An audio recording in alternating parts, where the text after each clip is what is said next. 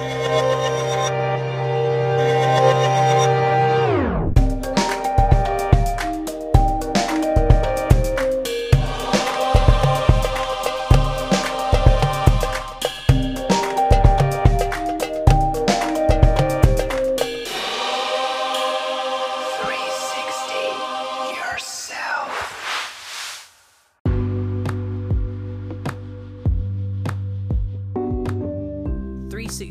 Yourself is a dedicated podcast meeting brilliant minds and looking at the world around them. How do they 360 themselves and 360 the world? Jamie Neal, the host, that's me, asks many questions about their mindset and how they fundamentally operate their world and the world around them.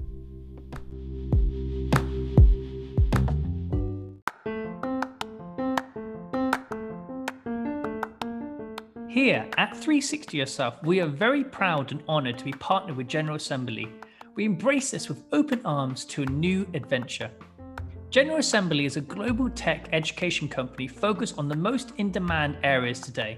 So that's anything from UX, digital marketing, coding, data science, data analytics to travel writing and ethics. Our slash their main goal is to get you where you want to be.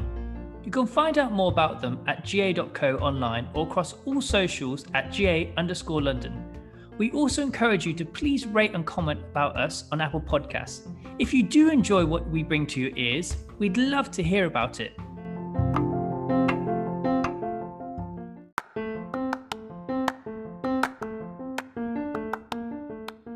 We're supported by General Assembly, and that's right, you can get a 25% discount for their services.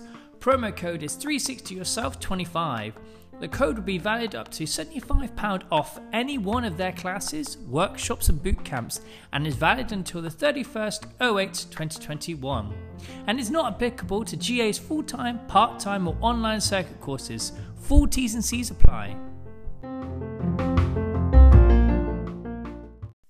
Hello and welcome back to 360 Yourself. I hope you're having a good morning, good afternoon, and good evening. Uh, welcome back to another glorious episode on 360 Yourself. You got me, the host, Jamie Neal, of course. Um, so we are back. We have a new guest, of course, um, stimulating as ever. Uh, she's got a brilliant, brilliant background in working in film, advertising, uh, TV, the works. She is incredible. And uh, as you know, I love learning about people and how they fundamentally move around their space and how they think and how they do all these things. And it's just incredible to me. Um, but so every single day, I have to learn something new. And I don't know if you know this, but I was watching uh, an alien documentary. Um, and also, side that, we will eventually get someone on who is an alien theorist or something because I find that absolutely fascinating. But I was watching an episode on Netflix about uh, aliens and the history and that sort of thing, and I didn't realize this, but obviously in the Bible we've got the Garden of Eden, and I always thought it was just going to made up place, but actually there is proven that it was a place in the world called the Garden of Eden, and it's apparently just off Serbia where four of the rivers meet, and I find that absolutely fascinating, and so every single day I like to learn really random information like that. And at the moment, I'm learning lots about kind of cameras and lighting and, and lenses and stuff and tutorials.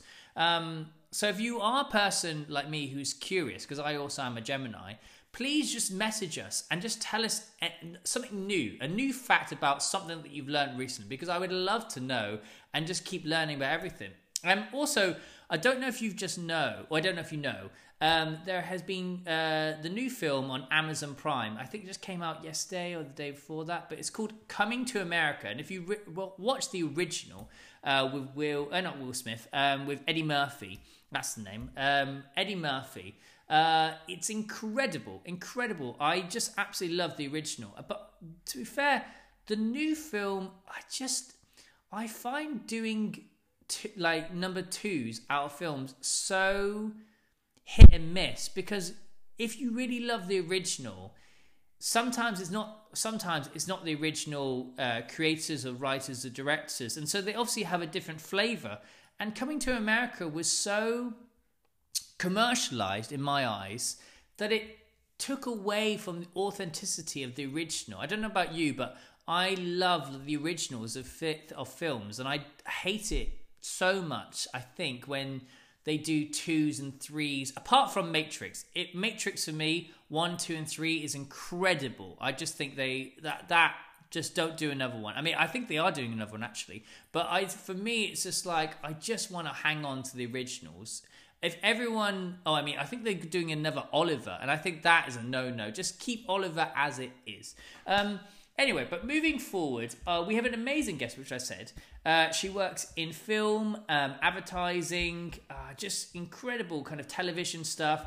One of my favourite uh, works of her is Shaun of the Dead uh, with Edgar Wright, which is obviously the famous director. Um, she's also worked on Legend, uh, Johnny English, The World's End, Scott Pilgrim versus the World.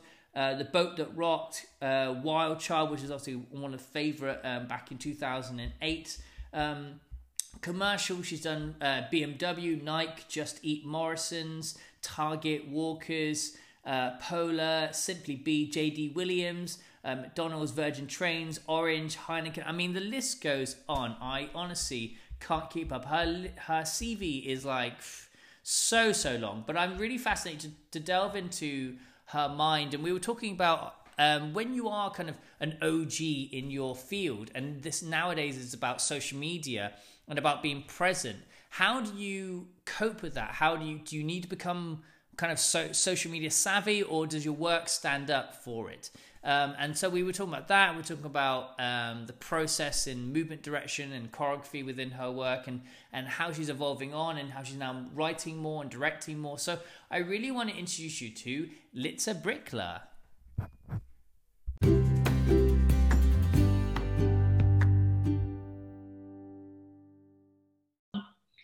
Hey Litza, how are you doing? Uh, I'm very well, thank you. Good, good, good. Whereabouts are you in the world? Uh, at the moment, I'm in a city about a couple of hours outside of Chicago, where I'm um, an artist in residence at the University of Wisconsin. Oh wow! So have you, do, so do you do you spend most of your time in the US? Or you spend because I know I know I see you sometimes in the UK, but do you spend most of your time in the US? And what is what what is it like over there at the moment with COVID? I think before COVID, I divided my time relatively equally. Mm. Uh, but since COVID, I've been stuck here. So I think I, I got back from London at the end of 2019. Mm-hmm. And then we went into lockdown here at the beginning of March. So I had spent Christmas here. The original plan was to do a trip in February 2020. Yeah. But by that point, it was already looking, or I was nervous about it. Everyone else seemed fine. But yeah. I had been nervous about it from as far back as just after Christmas. I had started reading, reading about um, what was going on in Wuhan because my um, one of my nephews is half Chinese and has family in the province where Wuhan is. So it was on my radar for that reason. So I was mm-hmm. really tuned in to what was going on with this after Chris, you know, Christmas 2019. Everybody was teasing me about it because like all I would do was talk about this virus and how I was worried about it and I was reading the news all the time and everybody's like I don't know what your problem is this is gonna be fine and I even said like I even said to to one of my family members at the time, I said, I think it's going to like, there's going to be a recession. I think this is going to cause a lot of problems. They were like, yeah, yeah, yeah. And that was in January. And of course, who's laughing now? come, come March. Yeah. So I, I, I just had a sense about it. But the funny thing was, is then when everyone else realized it was as bad as I'd been saying it was going to be, I sort of got tired of reading about it by that point mm. because I'd been so obsessed with it sort of January, February, and so worried about it, talking about it all the time. And everybody else was like, yeah, yeah, nothing to nothing to worry about here. Um, but so it, yeah, it is, it is a bit crazy though that no one, I mean, even me included, didn't even think about like because viruses travel. Like it's not like like there's a riot happening where it can't move. Like this is a virus where like it, it just it can go through air, like it moves. So like I, I, find it so funny that none of us like thought, oh, it, will, it won't come over here, it won't come to the UK, it's totally fine, we're safe. And then March time, it was then I had people, I was working on a job, I had people crying around me. And that was when I was like, this is when it's getting serious now. Yeah, I think it's because I I had not that long ago rewatched Contagion. It was just one of those things, you know, and it's surprisingly similar, other than the fact that in Contagion, the virus is much more deadly. But because I hadn't, I'd recently rewatched that not so long before. And then when I was reading about it in Wuhan, I said, well, this God feels very similar to that. And I know that they researched that film quite heavily and they mm. had, you know, epidemiologists that they spoke to for it. Mm-hmm. I think what concerned me is that it was so transmissible.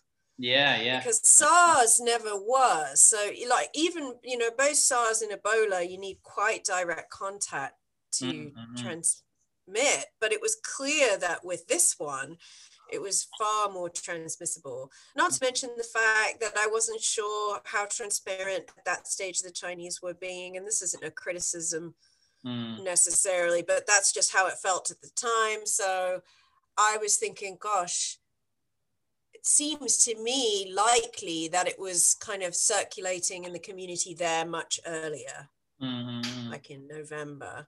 Yeah. So this is what I was thinking, like in January 2020. Yeah. So kind of working back from that, I was like, well, if they're freaking out now in January is when you know, it was really exploding in China. And in actual fact, it had started circulating in November. Then mm. theoretically, for us, it could have started circulating in January, which means we'd be freaking out in March, which is exactly what happened. And I'm not some kind of like prophetic savant. I think I think probably all epidemiologists thought the same thing. It's just whether you happen to be tuned into the information or not. Mm. And I just so mm-hmm. happen to be because of these other factors. Um, anyway, so I canceled. So I didn't go back in February. Uh, the job that I was meant to do, I went and did virtually. So we did that. That was a UK job, but we did it virtually, sort of March, April. I feel like mm. I finished that in May. Mm. Um, and then it was kind of clear at that stage that I wouldn't be going back that summer. Um, I was originally going to go back kind of around my birthday in August, but it's clear that wasn't going to happen. Um, some of my family that live in England were originally supposed to come over here for uh, the birth of two new nephews of ours, twins, but they couldn't come. So I haven't been back since, yeah, since the end of the year 2019, which I think is the longest I've been away, and certainly the longest that I've not seen certain family members or friends there that you know I've known for like 30 years. So mm, it's, it's just a bit it's a bit crazy, isn't it? Like it's just like it's... every time I would start to think, well, maybe I could plan to go back.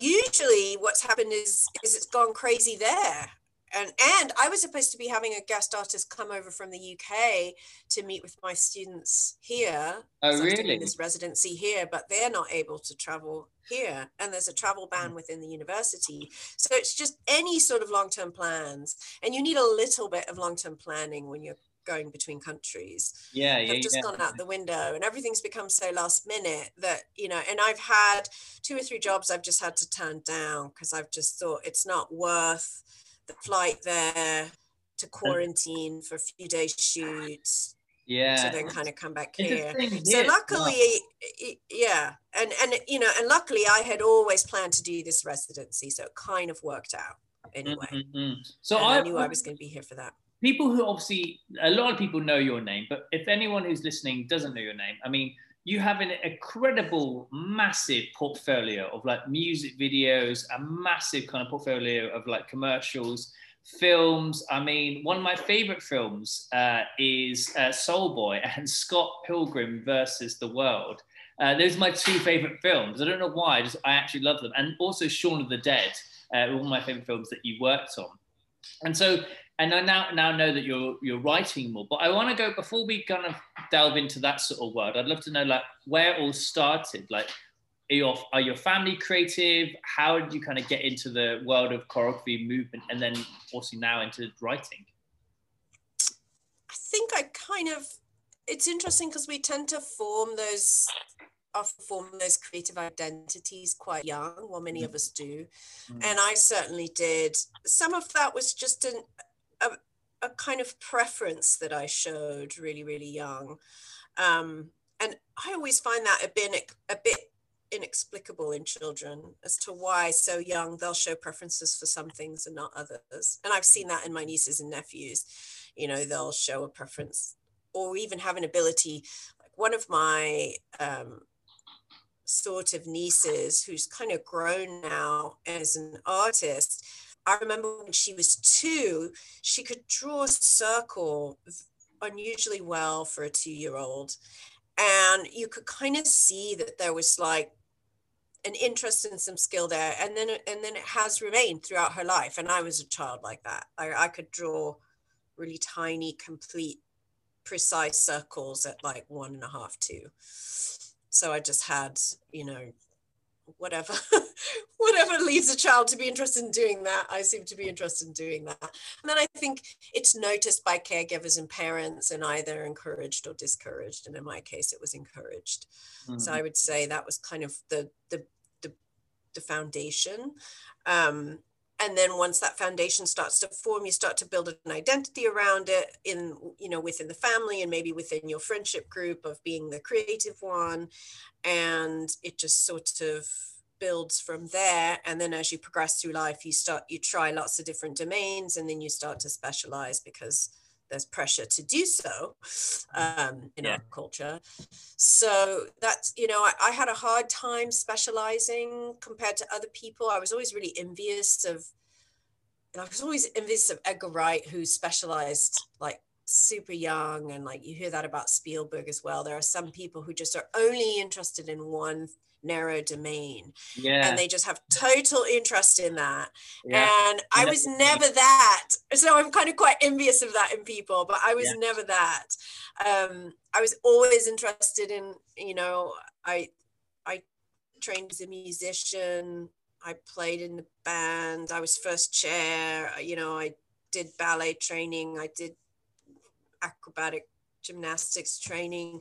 I did a lot of fine art, and that was what I started doing in my undergraduate, specializing in photography, then switched over to costume design, then switched over to theater, then then started taking classes in the dance department and they just kind of cobbled together a degree for me in the end just to get me graduated they didn't know what to do with me um, and, I, and I didn't really kind of i'd made a piece when I was an undergraduate.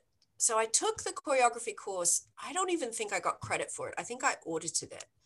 I'm not even sure like I got credit for it, but I took it with the dance majors and um, I made a piece as part of that course.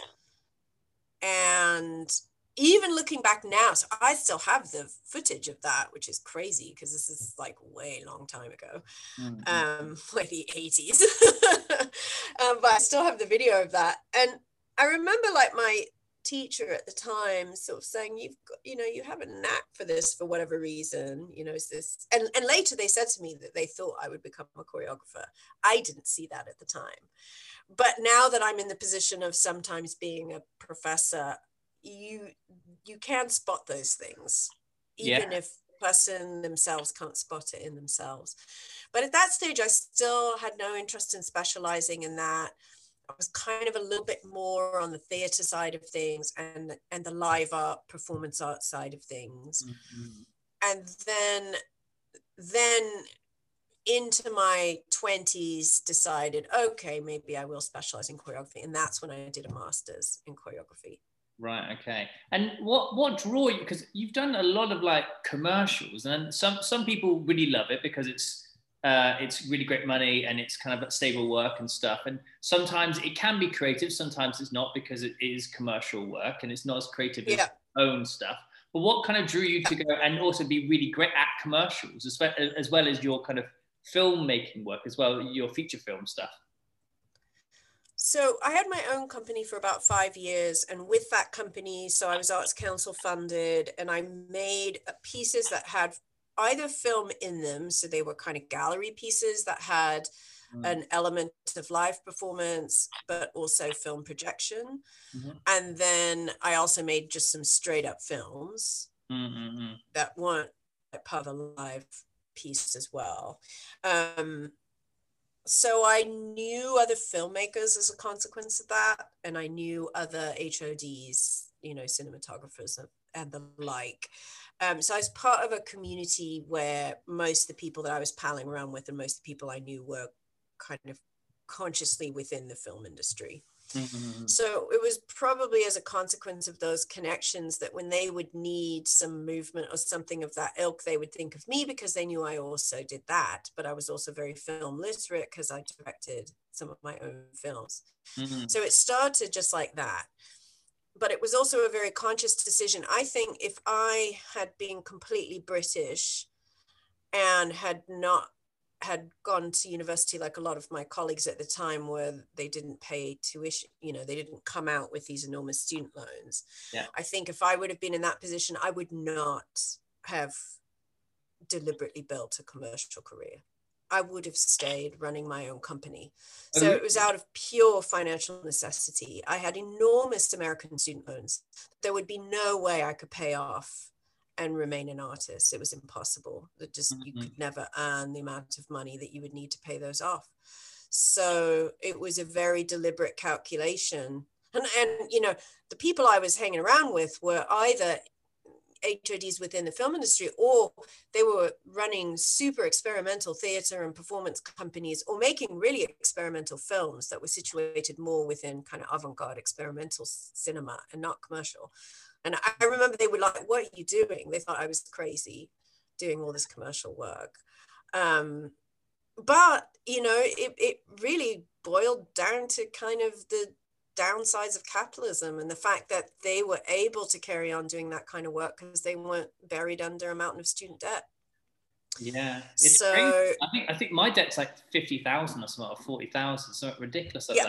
I don't I don't know when yeah. I'm going to pay it, but like it is. Yeah. There's something weird about the system because apparently after a number of years, I think it's 10, 15 years, you, it just gets right, written off. Apparently so. Well, it does in the UK, but not in the US. No, so, so there's a couple of different things about the UK debt. One, I think you only have to pay it when you're earning a certain amount of money. Yeah, which is true. And yeah. two, I think it eventually gets forgiven. So in the US, neither of those two apply. So you always have to pay them off no matter what, unless you're earning no money. And even then the interest will accrue. So you're never you're never out from under the shadow of it. Um, so i think that was probably what led me down that path. Um, because i've thought about this a lot. I think I, I i wouldn't have gone down that path so heavily i think if I had had more of a choice. Mm. Now, there's another part of it which was just my own fear. So I was I had was writing at that same point that I was um, doing commercial work. I'd written a short and I'd received funding for it and to shoot it like a good amount of funding for it and we'd even gone it was set in the us we'd even gone to the us and done a recce and at that point rob hardy who's shot um, the Mission Impossible films was attached as the DOP. I had a really good director attached, yeah. and then there was a changeover in the in the Arts Council structure, and a different set of people came in, and the funding changed, and then that funding got taken away. And I think I took that personally rather than just seeing it for what it was, which which was these structural changes. Yeah, which happened. and which happens all the time. And yeah, I think with maybe a little bit when, when, studios, it change, changes all the time. It changes all the time, and I think it, it, in hindsight, I think with more maybe a bit more confidence at the time and a bit more maturity, I would have carried on. I wouldn't have, and instead, I just kind of let that all go to one side and just got really busy doing a lot of commercial work. So I think if I had one thing I would have done different, maybe would have been to maybe seek out a bit more advice from someone older and more experienced at that stage mm. rather than just kind of instantly giving up. Yeah. Um, so for some reason at that point in my life, I didn't have the same level of persistence around that that I do now. Mm. Um, because you, because you, because you, I, I don't know, but I, it seems like your focus is very much into the writing aspect now compared to um, like I just got offered work without me re- really having to fight hard for it. Whereas with the the writing, I felt like I was fighting harder for it, and then when it kind of went away, it got really disheartened. Yeah. Does it, does it feel like now that you're more focused on your writing than your choreography? Do you feel it's quite 50 50 at the moment? Oh, no, no. I'm far more focused on writing because I'd done that for many, many, many years. And decided if I was going to continue working in that milieu, that it would be my own work again, or like in this case, I'm making a piece with students um, rather than being a kind of gun for hire, for want of a better phrase. Mm-hmm. So, yeah. Uh, so I'll still take the odd gig on, but it's not something I'm like seeking out in the same way that I might been before. Mm-hmm. It purely just came down to time. If you're doing that and all your time and energy is going into that, then it just doesn't leave much left. Also, the the the shift to needing to use social media in a kind of the self marketing piece just never sat very well with me. Um, probably because I'm from a different generation and we didn't do that, and that it was uh, almost considered a little bit gauche or a little bit kind of tasteless to do yeah, that we, for, my, for my generation. Well, we, we've spoken about this a, a couple a couple of times, maybe twice or th- two times, about like social media and about like how like the younger generation are less experienced, but potentially getting more work because they have more followers rather than people who are really really experienced. I don't don't really want to go onto social media. I know like Anthony Van Laast, who's a, a very famous theatre choreographer, who we had on the podcast. I spoke to him about this as well because I don't think he's even on social media. I mean, yeah, he to be. He's like a Tony nom, Tony winning like choreographer, has done Mia that sort of thing, and you're like, well, he doesn't need to be, but then the industry kind of requires him it sort of to be a, to be present to people to know who he is and his brand and stuff it's a difficult thing. I think, luckily, probably for our generation, you feel like, well, I'm not that far from death, so I can probably just eke it out until then. I think that was the calculation I sort of made. Was it? It felt like way too much effort for something that I don't even enjoy, and I know some people actually enjoy it, and I think great you know before it you know and i even i even have colleagues who may be slightly younger than me who may be just that generation below me who i think genuinely enjoy it and have no problem with it and will happily mm. post a couple times a day. For me it's like pulling teeth. It's just never even other people my age who got really into facebook i was never one of them. I never went on there. I never got interested in it. It just didn't for whatever reason it just never floated my boat. I was never into it. And uh, it kind of came and went for me. It wasn't something that, you know, and then when it became so pervasive, and when, for instance, I know now casting directors sometimes won't even see an actor unless they have a minimum of 4,000 followers on something like Instagram. I know, yeah, I know. That's when I started to become even kind of worried about it because then it felt like popularity was superseding any desire to work on craft. Yeah. And I and I also also felt like if you're spending all of your time on that, then when are you actually working on your work? You know, and and it's very disruptive to me to have to stop my flow to think about that. And and so I've never quite known what to do with it. It's like I got pushed onto it kicking and screaming, partly by agents and the like kind of forced onto it. I hardly use it. Part of me just thought I should just come off it. Like, what's what's the point if it's just if I have no interest in it? But then I can also see the benefit of it being a plat and like on Instagram, I follow a lot of artists just because I like to look at their work. Mm-hmm. So I'm not really mm-hmm. interested in any of the po you know anything that's said but i quite like to look at their work so then i can see the usefulness of it because it's like virtual gallery then yeah i i love i love particularly instagram because i get to ha- I, I share a lot of artwork and a lot of paintings and i love that on my stories and i get to, and i I even get really inspired when I'm writing uh, pictures and stuff and ideas because I, I get really inspired by one architecture and two paintings and art. Yeah. So for me, yeah. it's a great, great thing. And also like to collaborate with other people as well. It's it's such a great networker. Absolutely. So there's a really positive piece to it. I actually reached out recently to a, a artist Patricia Garcia is her name, who's based in Mexico, just because I was completely taken with her work.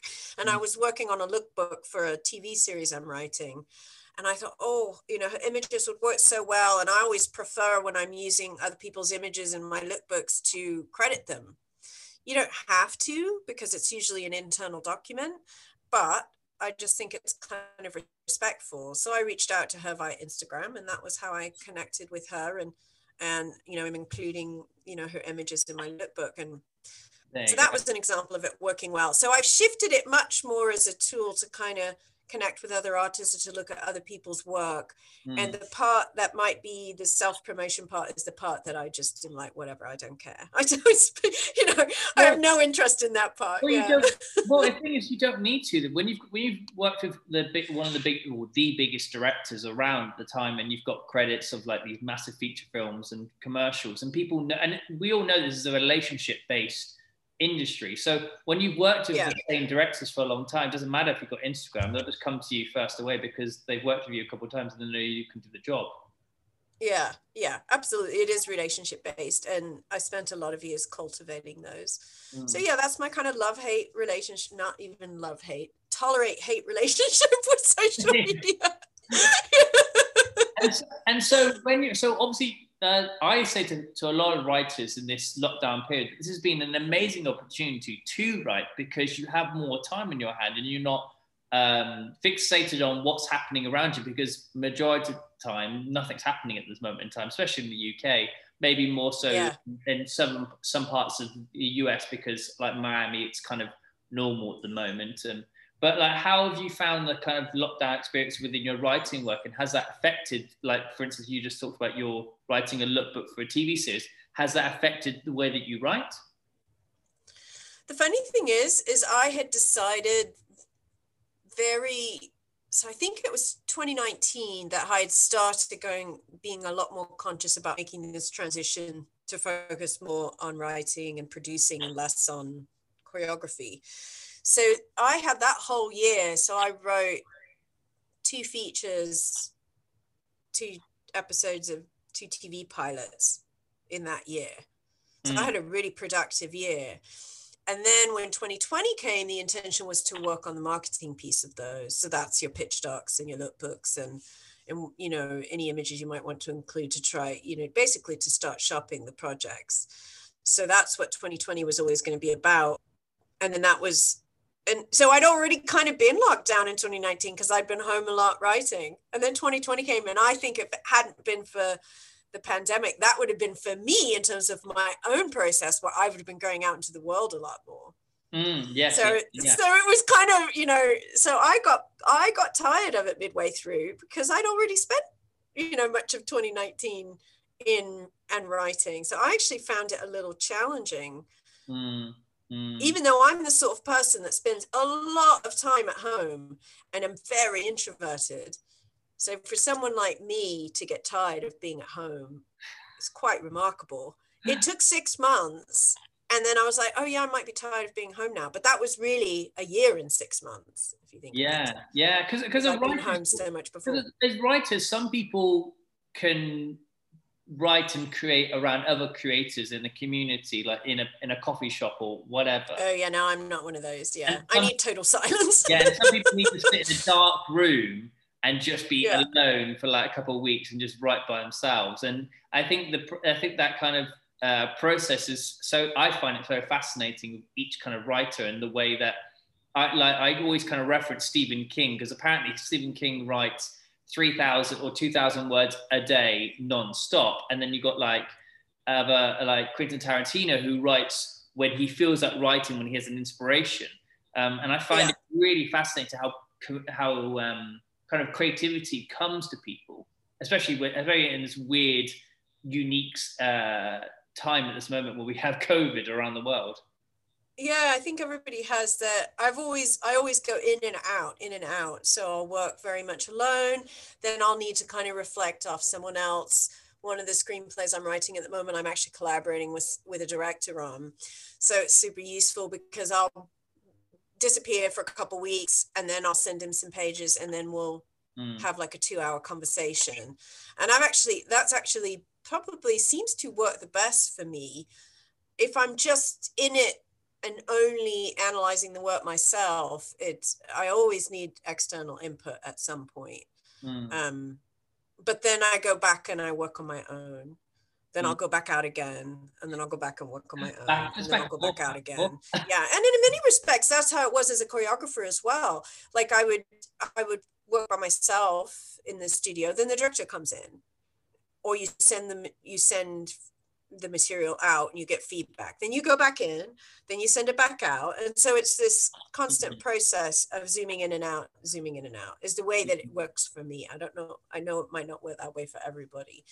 And literally if i'm making if i'm doing a painting i'll do that as well. I'll be really zoomed in on a lot of details and then i'll leave it a couple days so that i can have a you know look at it like i'm looking at it for the first time and the way someone mm. else might see it or i'll look at mm. it in a mirror sometimes to force myself to see see the whole piece instead of just one little detailed area that i'd been noodling around with for mm. ages yeah and, and, you know the thing about stephen king is he's, he's very focused on writing that's all he does for the most part so he's another one like you know the edgar wrights the world who are really focused on filmmaking um only there are other writers Pardon? I said I would only wish I could be like them as well. I'm such a I'm such a Gemini that I like to do loads of different things, and I only wish that my mind was just like I'm just going to do this one thing. Yeah, but I think it's just you just have to find what works for you and what I think for me it's always a balance about living in the present and having an enjoyable day-to-day life mm. as well as considering where you might want to go in the future. If you're too future focused then you might never enjoy any of your day-to-day life no, and just be so focused on what you're going to be doing in the future or on some kind of future success. Yeah. and for me it's important that i enjoy my day-to-day life almost how, maybe how you, slightly more important than how do you find how do you refine yourself uh, in the present when you might be sometimes anxious about the future I think you just have to ask yourself how useful is it being anxious about the future? Mm. If it's useful because it helps you to put some plans in place that might mitigate some worst case scenarios, then go for it. If it's useful because you know you can start to push an idea because you're thinking about well this is where it might lead then i think it's useful if all it does is take you into an anxiety spiral where you're really stressed and unhappy then i don't see how it's useful. So for me, usefulness is always the barometer. And I think being there are, there is usefulness about being present focused. If you're entirely present focused, then you never make any plans. And then it's hard to do any kind of long-term project that requires you to step forward into the future a little bit. So mm. there's a downside to that. And then, you know, and then if you're if you're a monk, then being completely present focused might be entirely useful. And there's a utility for that. Yeah. So how so how so do you so with your I like that idea but is it useful because I see like I for me that stress is like and negative energy is just a useful that useless energy that doesn't serve you anything like jealousy all that sort of stuff getting angry that you I used to I remember years ago, I used to get really annoyed that when I was in a coffee shop that they wouldn't have like soy milk, and I'd then get re- and my energy would be like really annoyed for like ten minutes, and then I got as I got older, I was like, why am I pushing out this really strange energy into my space over someone not having soy milk in the cafe? And I and I would kind of reflect on all this, all these like moments where you go, oh, angry or annoyed, and you're like, well, it just let it be, like it is what it is and so I'm, I'm fascinated when you say about useful energy or you, you, is it useful for your time and to be present? I, I think that's just a good barometer because what for some people a little bit of stress is really useful. Mm. You know, for some people they need those time constraints because that's what kind of pushes them forward. So just that little bit of stress is really useful. And you know, for some people, doing something timed is fun. For other people, get really flustered and like if they're taking a test and it's timed they'll do poorly on it and for someone mm-hmm. else it might really help focus them so i also think it's quite idiosyncratic in terms of what you find useful Mm. Um, you know, for some people, a really competitive environment and almost a little bit of envy is useful for them. That's what kind of spurs them yeah, forward. Yeah. It was never useful for me. It never led to a nice place. Mm. Also, for me, I never liked the idea of approaching everything in the world as a zero sum game where mm. one person loses and one person wins. If you approach everything, if you approach culture, if you approach creativity, if you approach love as a zero sum game, and if everything is rivalrous, it just for me it wasn't a very useful space to be in. Mm. And yet so much of, you know, our industry, particularly the film industry, is rivalrous and it is presented as a zero sum game, where there mm. are winners and there are losers. Did and you- I remember for me shifting into the idea that whenever I didn't get a job, that meant someone else was celebrating because mm. they did get that job. And I thought, isn't that interesting? You know, and can you appreciate that piece of it? Mm. Because that's unlimited. That ability to be grateful and to even be part of someone else's gratefulness is an mm. unlimited resource. Mm. And you don't know what someone else's story is. They might have desperately needed that job far more than you. Yeah, you know, sure, for sure. Just being, uh, yeah. also, I think a lot of people have just been, I think, more grounded in the fact that we are so grateful just to just to wake up in the morning. I think that's what everyone. I think everyone's grateful kind of energy is manifested even more now, especially in lockdown. But so, did you have that sort of mentality at, like when you like when you first started uh, starting in the industry, or did it? Did you? No. How did, how did how did that kind of manifest? Like what what what age did you go? Oh, let's take a step back and go. Well, okay, this is now what I, I feel like this is what's happening in the in- industry and I don't really want to be part of it. I'm going to do my own kind of theory and my own kind of mantra. I think there were a couple things. One, there's the systemic piece, which I think when you grow up in a culture that's very focused on the individual and very focused on the idea that all of your success or your failure is down to you and you alone, it's very difficult to step outside of that story that's definitely the American story. So if someone has failed, they they they are a failure. They have failed in some way. Perhaps they're lazy, perhaps they're this, perhaps they're that. And if someone has succeeded, the idea is they've succeeded completely off their own because they've worked really hard. And what I started to see, if you looked around dispassionately, is that that wasn't actually factually true at all. There were lazy people who were successful through sheer luck. There were hard workers who were unsuccessful through sheer luck, luck or good luck, that that existed. There was an aspect of like making the most of opportunities that were presented to you, but mm-hmm. it became very clear to me that, you know, there are often, there were systemic reasons why people found themselves in the position that they were in. I started to notice that there would be really talented dancers who came from a particular background who weren't in a position where they could afford the insecurity that's part of being freelance. And so they had to drop out and do something else.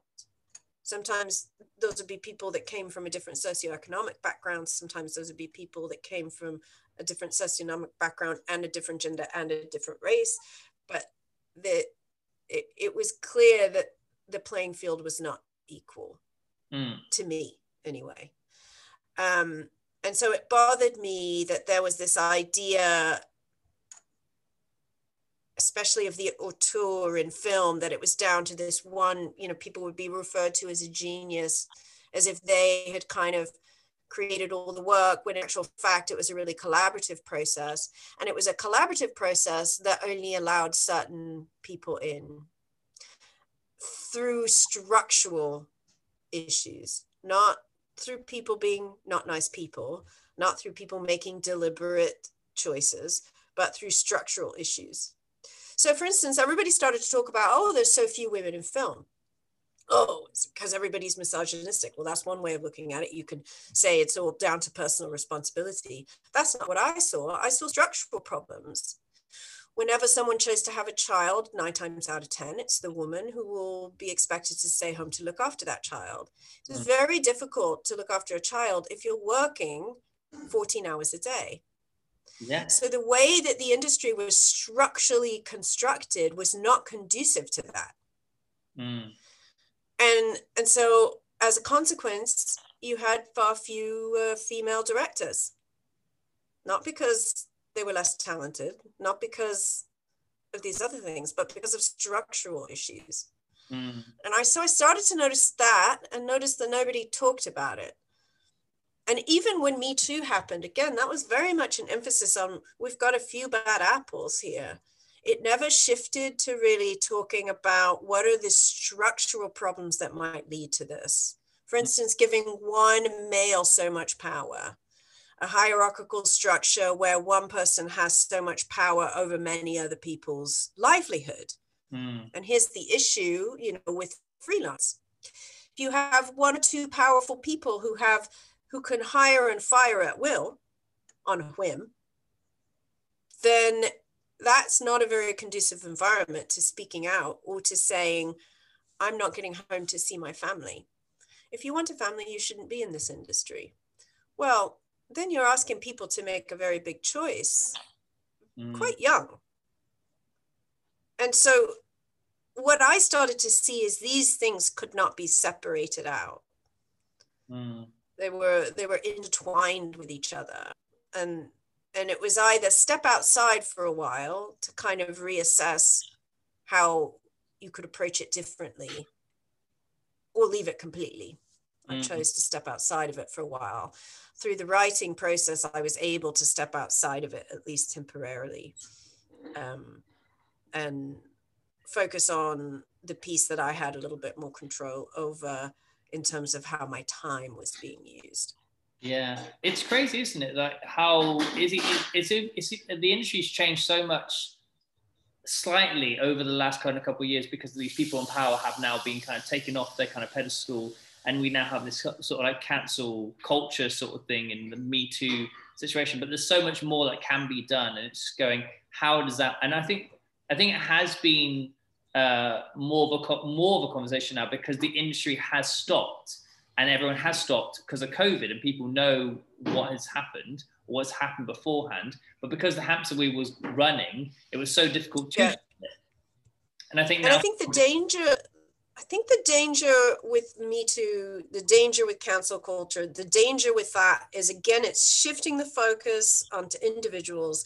It's shifting the focus onto like changes of heart Mm, rather than really looking at the structures that lead to a lot of these problems in the first place. mm, mm, And I still feel like there isn't enough to stopping and considering looking at the way a shoot is structured, the way the time is used, the way all of these things um, are not permanent natural structures. They were Mm. created. mm. You know, Star Wars, they shot eight hour days. We decided at some point we were going to shift to a freelance structure which benefits some and works against a lot of other people yeah, brings freedom in some respects, but zero freedom in others. So people feel like they're free, but in actual fact, you're actually not very free at all. mm, mm. Um, so I just, I really started to notice a lot of those things. So it was a shift. It was a shift from me always blaming myself to stopping and seeing the wider structure that I existed within, which I don't think I had done so much when I was younger. I was very focused on if I lost something, it was a failing of mine or something that I had done wrong. I never stopped to consider what structures might be in place that could help or hinder not only myself, but other people as well. Mm, mm. And then you have a choice. You either say, I'll just let it be, even though I think it's wrong, even though I don't think it's working for the majority of people, or you take the first step of thinking about it and then the second step of saying something about it. Mm. And as and as we kind of round up, we've um, we've touched upon so many interesting sort of topics. We give we do this thing what we do a give back, and I'd love to kind of ask you what has inspired you. What would you give back to an audience from all the kind of things that we talked about today? It could be like an inspiration thing, or could just be like take a step back, zoom out. It could be uh, a film that you could be inspired by. What would you give give back to our to our audience, younger audience or older audience? I think you want to find a balance between finding and appreciating your own process and i feel like everybody has a creativity within them and it's about nurturing that finding that very idiosyncratic process but then mm-hmm. also being able to step out and see how it exists within a wider social structure so it's that it's that experience of zooming in zooming out zooming in zooming out you know for so often we've set up this idea of you know psychology versus sociology. One you solve all the problems of the world one person at a time by getting everybody into therapy. The other you solve all the problems of the world by just fo- focusing on the the structural systematic problems. And i think it's actually a marrying of those two things. Mm. i think that's what people should aim for in their lives as well as their work your work does not exist in a vacuum if you choose to communicate it to other people but your process can.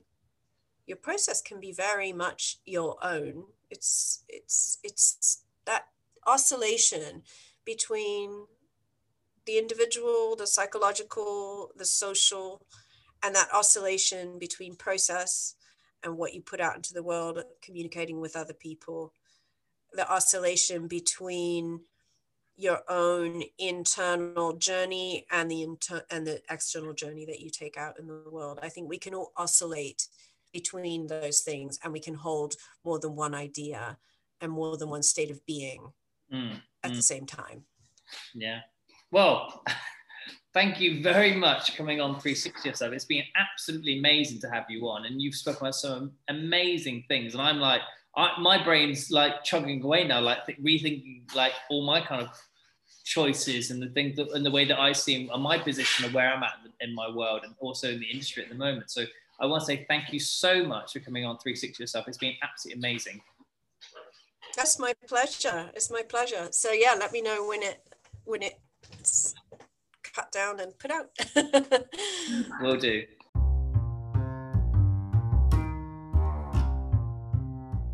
This is 360 Yourself, and I'm Jamie Neal. Thank you very much for taking a moment to listen to our wonderful guests. Please subscribe to our podcast to access all our brilliant guest episodes. They are released every Sunday at 12 pm.